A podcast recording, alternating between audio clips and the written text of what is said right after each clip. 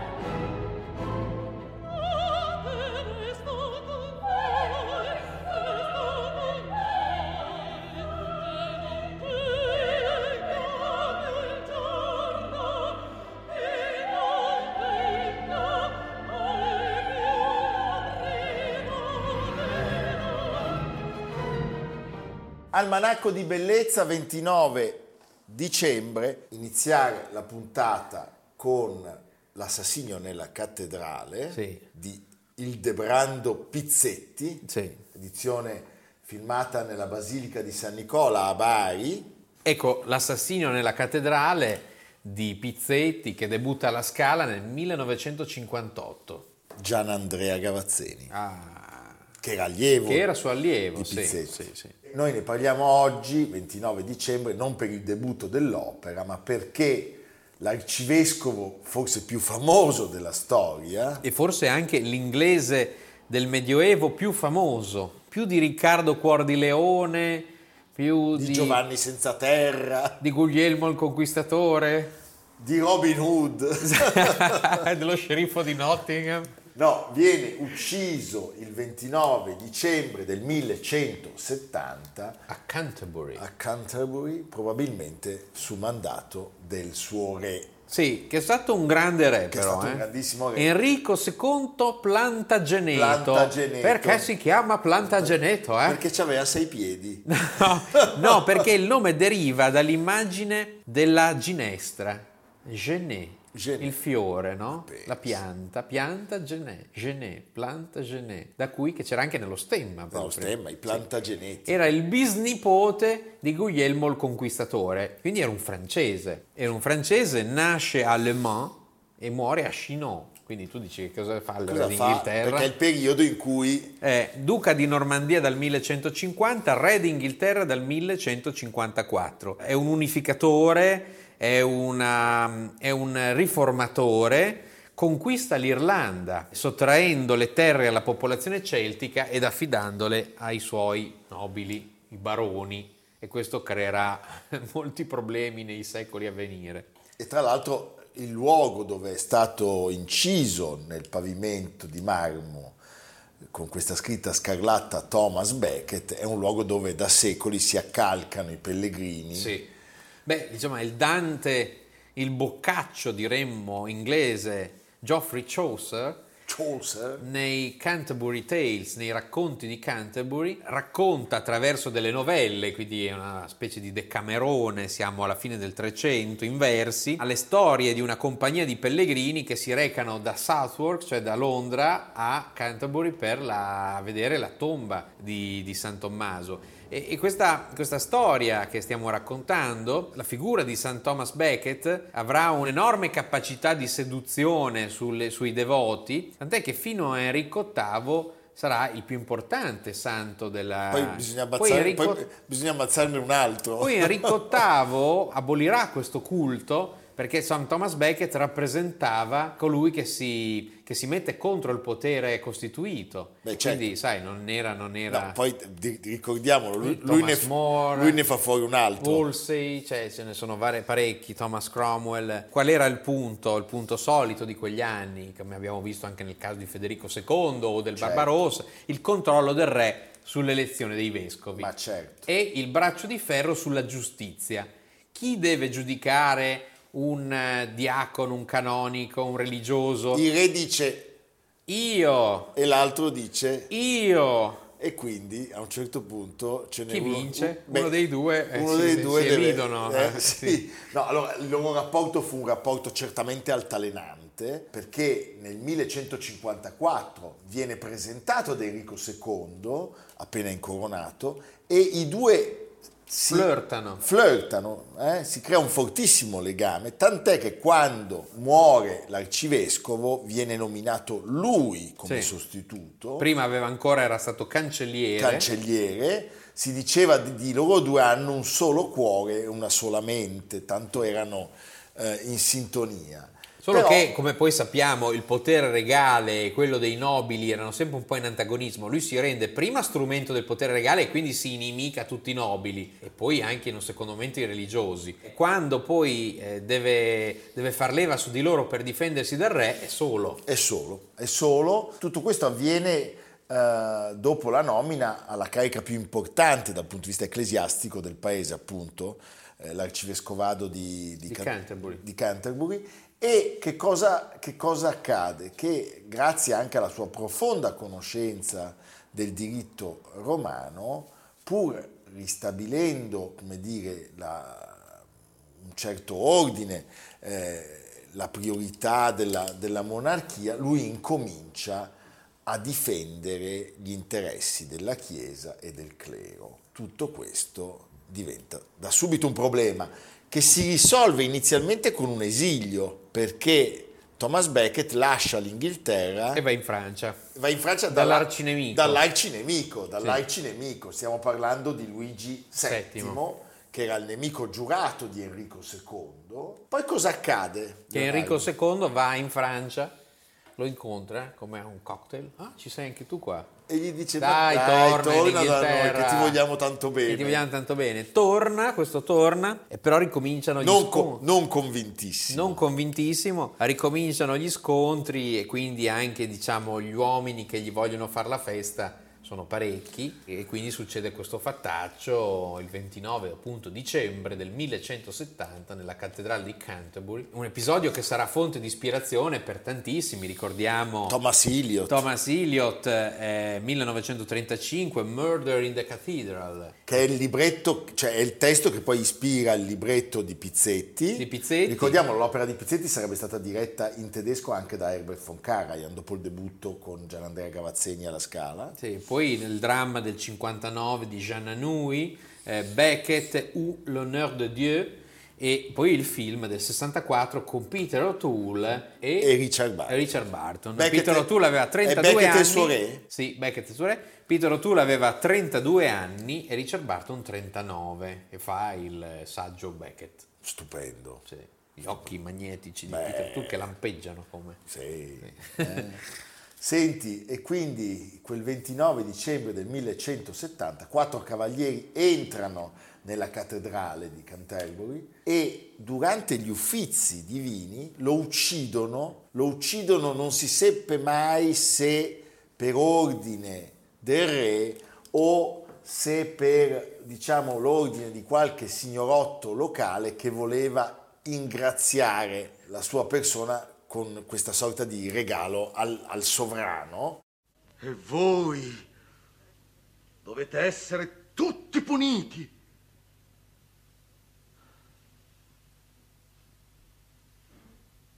E anche voi.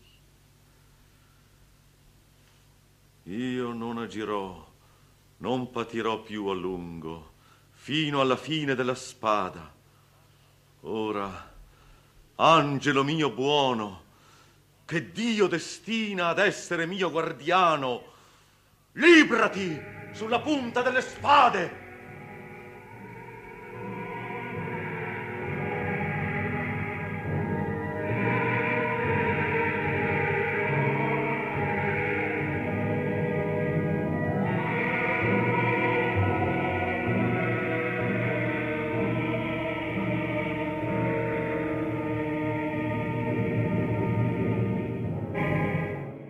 Si è scritto Leonardo di tutto e di più. C'è un mistero ancora da risolvere, però, quello del Little Book, Ah. di questo libretto eh, che potrebbe celare dei nuovi segreti, non tanto il contenuto, è un salterio di salmi dell'undicesimo secolo. La cosa che intriga sono delle iscrizioni e soprattutto il fatto che lui avesse per questo, per questo oggetto avesse una sorta di mania, non se ne separava mai, chiedeva che Libro fosse... di ricette. No. Non lo so, Come cucinare il pudding. una edizione segreta del Kama Sutra. Del Kama Sutra. Eh, Thomas Becket E questo sì era, un, quello era un gran porcone. Attraverso i salmi, nascosto nei salmi. C'era lì il Kama, il Kama Su- Salmi, Salmi. il Salmi, no. Insomma, è una cosa, lui ne- di questo libretto parla durante il suo esilio in Francia, lo porta con sé quando scappa dalle prigioni di Nottingham. Eh, Sempre Nottingham, vedi che beh, ritorno. certo. Quelli dello Eh. sceriffo. lo vuole sempre con sé. Parlando di Beckett, il suo biografo dice non era certamente un uomo attaccato ai beni materiali, però per questo libretto aveva una vera e propria... C'erano i codici bancari. Ma non lo so, se ti viene in mente quello. eh. È il libretto di Moriarty, l'arcinemico di Sherlock Holmes. È il libretto della banca svizzera. E si dice che quel 29 dicembre lui l'avesse con sé. Grazie. Magari salta fuori la risposta. C'è stata una grande mostra bellissima al British Museum da maggio ad agosto. Beckett contro Nerone. No, con tante anche, tanti codici. Non so se ci fosse il libro dei salmi, però possiamo sempre andare a cercarlo. Dan Brown potrebbe scrivere. Sì, eh. sì, cosa c'era in quei salmi? C'era, cosa c'era in quei Tra salmi? quei salmi, C'era un sal- tanta roba. tra- C'era, c'era veramente un salmino. Un salmino, tra sì. I salmi dei salmi. Va bene, a fra poco.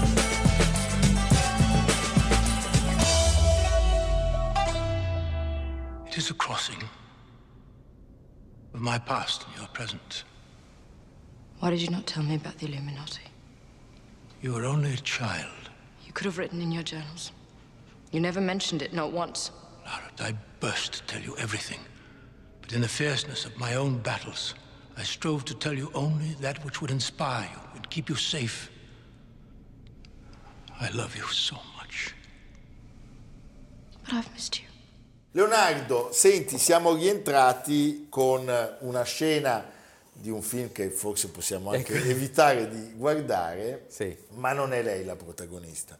Facciamo gli auguri oggi Al papà, al papà. che eh, lasciami dire è un caino maledetto, Sì. però è un grandissimo attore. Stiamo Compie parlando, 83 anni. stiamo parlando di John Voight, John Voight, che è il nato... papà di Angelina Jolie che Esatto. avete visto nel film Tomb Raider. Dunque, John Voight 83 anni oggi, John Vincent Voight. Voig, classe 1938, eh, il nonno era un immigrato slovacco, il vero cognome è Wojtka. Wojtka, Wojtka. e c'è già simpatico Sì, perché si fa venire in mente un certo E distillato quando si dice che l'America è un cocktail da mille Beh, ingredienti, la perfetto. Wojtka la Wojtka, non, eh, può, non può mangiare. non no, può. allora diciamo che ci sono due vite di questo attore c'è la prima da esistenza marciapiede, che è splendida un Sì. uomo da marciapiede di John Schlesinger 1969. con il fantastico Midnight Dustin Hoffman. Cowboy.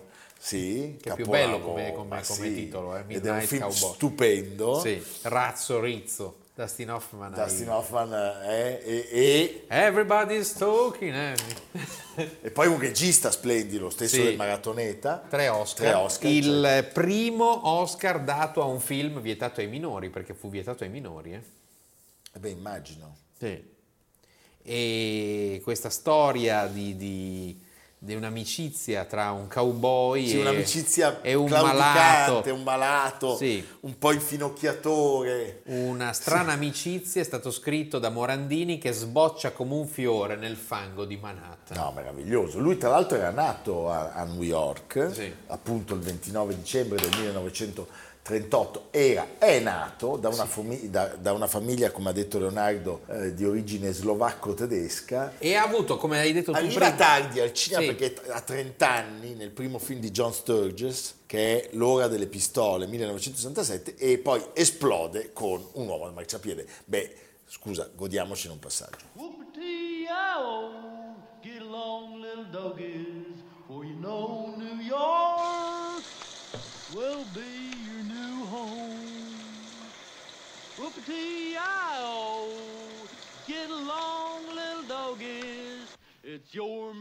misfortune and none my own. Where's that Joe Buck? Where's that Joe Buck? Where's that Joe Buck? Get along, little doggies. Where is that Joe Buck? Look at this crap! Yeah, where's that Joe Buck? Where's that Joe Buck? Where's that Joe Buck? You're due here at 4 o'clock. You know what you can do with them dishes.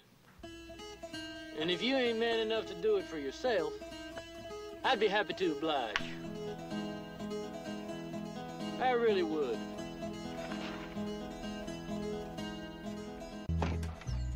Questo film e anche altri che ne seguono suoi sono perfetti per rappresentare quel nuovo, quella nuova corrente di cinema americano che più che esaltare l'America come era stato in precedenza, indaga sulla crisi del mito americano incapace Certo. di mantenere molte delle sue promesse, in questo caso sono due emarginati Totale. che non riescono a inserirsi e combinano solo guai. Lui vince il Golden Globe come miglior de- debuttante ehm, e ricordiamolo da questo momento l'attore interpreta alcuni ruoli che sono memorabili, Comma 22 1970, Il rivoluzionario, un tranquillo, un tranquillo weekend di paura, è un film che, che è straordinario. tra i capostipiti del survival movie moderno. un film che ancora oggi getta delle inquietudini Burt Reynolds. con Burt Reynolds e con John Voight e con un gruppo di John altri Voight- attori straordinari. John Voight, tra l'altro, che dopo eh, Un uomo da marciapiede era un po' caduto nel dimenticatoio ed ebbe un enorme rilancio con questo film. Certo. Perché fu un film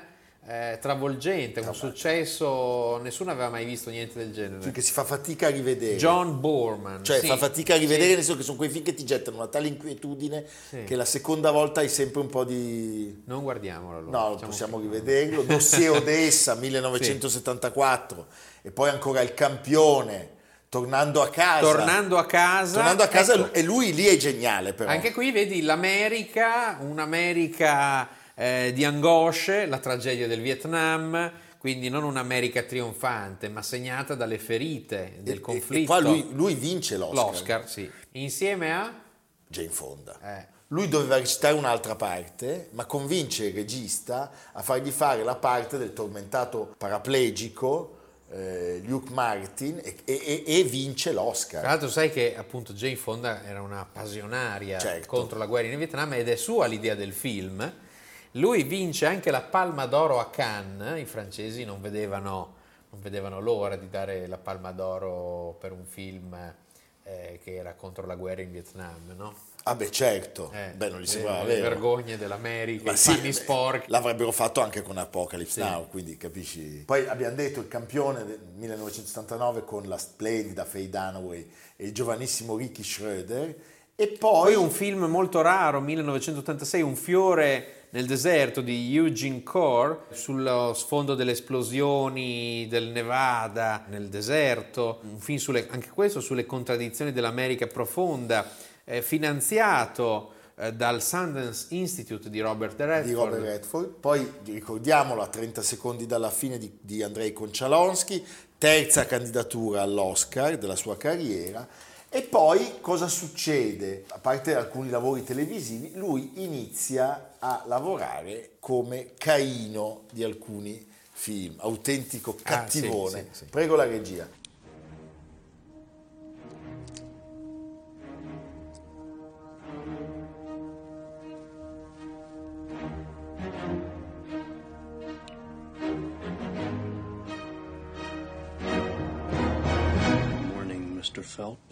Questo che abbiamo visto è Mission Impossible, dove lui fa la parte dello spregiudicato traditore, il primo di Brian De Palma, ma mi piace ricordare un altro film molto bello, che è Nemico Pubblico, dove lui è cattivissimo contro Gene Hackman e Will Smith. Bellissimo. Bellissimo film. E ancora la sfida, cioè di Michael Mann, è il tempo in cui lui deve interpretare i ruoli del cattivone, che si aggiungono alla sua adesione al verbo di The Donald, perché lui è molto trampiano. E lui diciamo che è un Clint Eastwood ancora più convinto. Ah, certo, poi Clint con i suoi film, secondo me, ci spiega che ha due anime, Sì, mentre lui secondo me ne ha una sola. una sola. E poi Ne c'è un rapporto con, eh, con la figlia, terribile. tremendo. Sì, la figlia non deve essere proprio... No, non c'è dubbio. non deve averle tutte a posto le rotelle.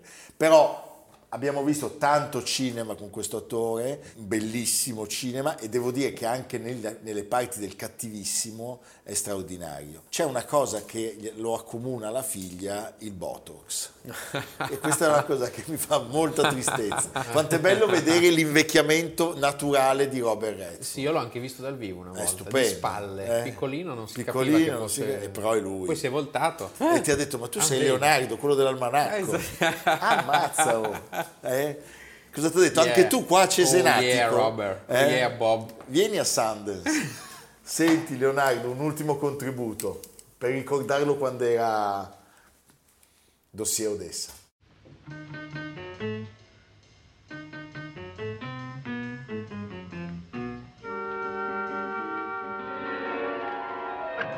Raymond? Yes, Hercule? If Herr Dahlmann arrives, send him up immediately, will you? Very well, Hercule.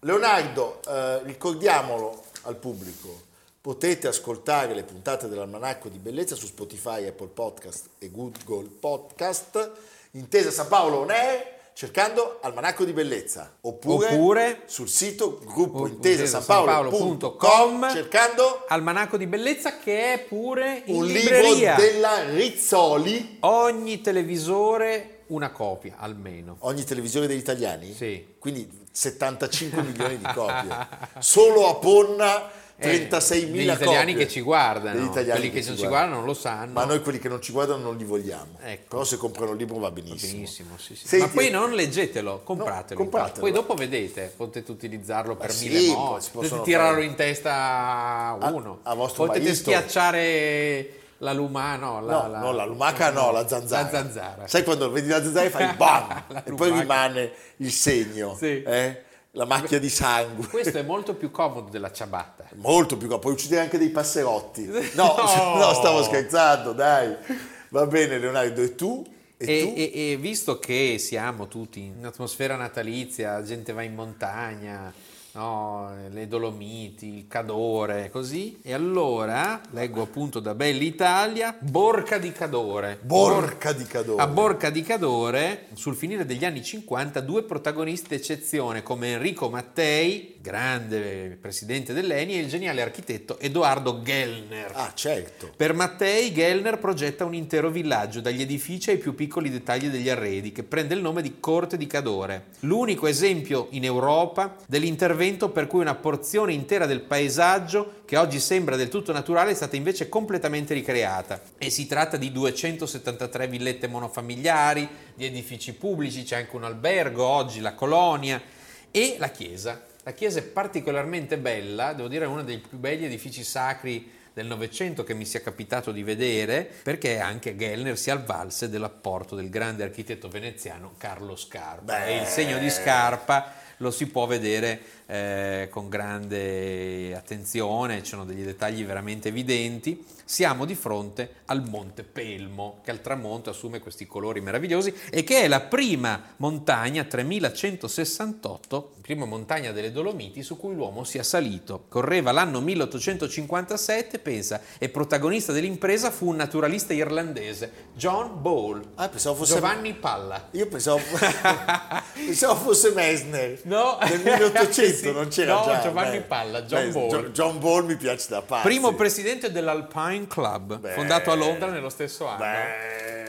Sul Pelmo. Andiamo, no, noi andiamo da Giovanni Palla. Sì, eh? Pelmo bevendo un Palma. Pompelmo. Pompelmo, va bene, evviva. Siamo spiritosissimi. Sì, guarda, una- Eh, Che trionfi. A domani. A domani. Almanacco di bellezza a cura di Piero Maranghi e Leonardo Piccini. Con Lucia Simioni, Samantha Chiodini, Silvia Corbetta, Jacopo Ghilardotti, Paolo Faroni, Stefano Puppini. Realizzato da Amerigo Daveri, Domenico Catano, Luigi Consolandi, Simone Manganello, Valentino Puppini. Una produzione classica HD, Sky Canale 136 in collaborazione con Intesa San Paolo.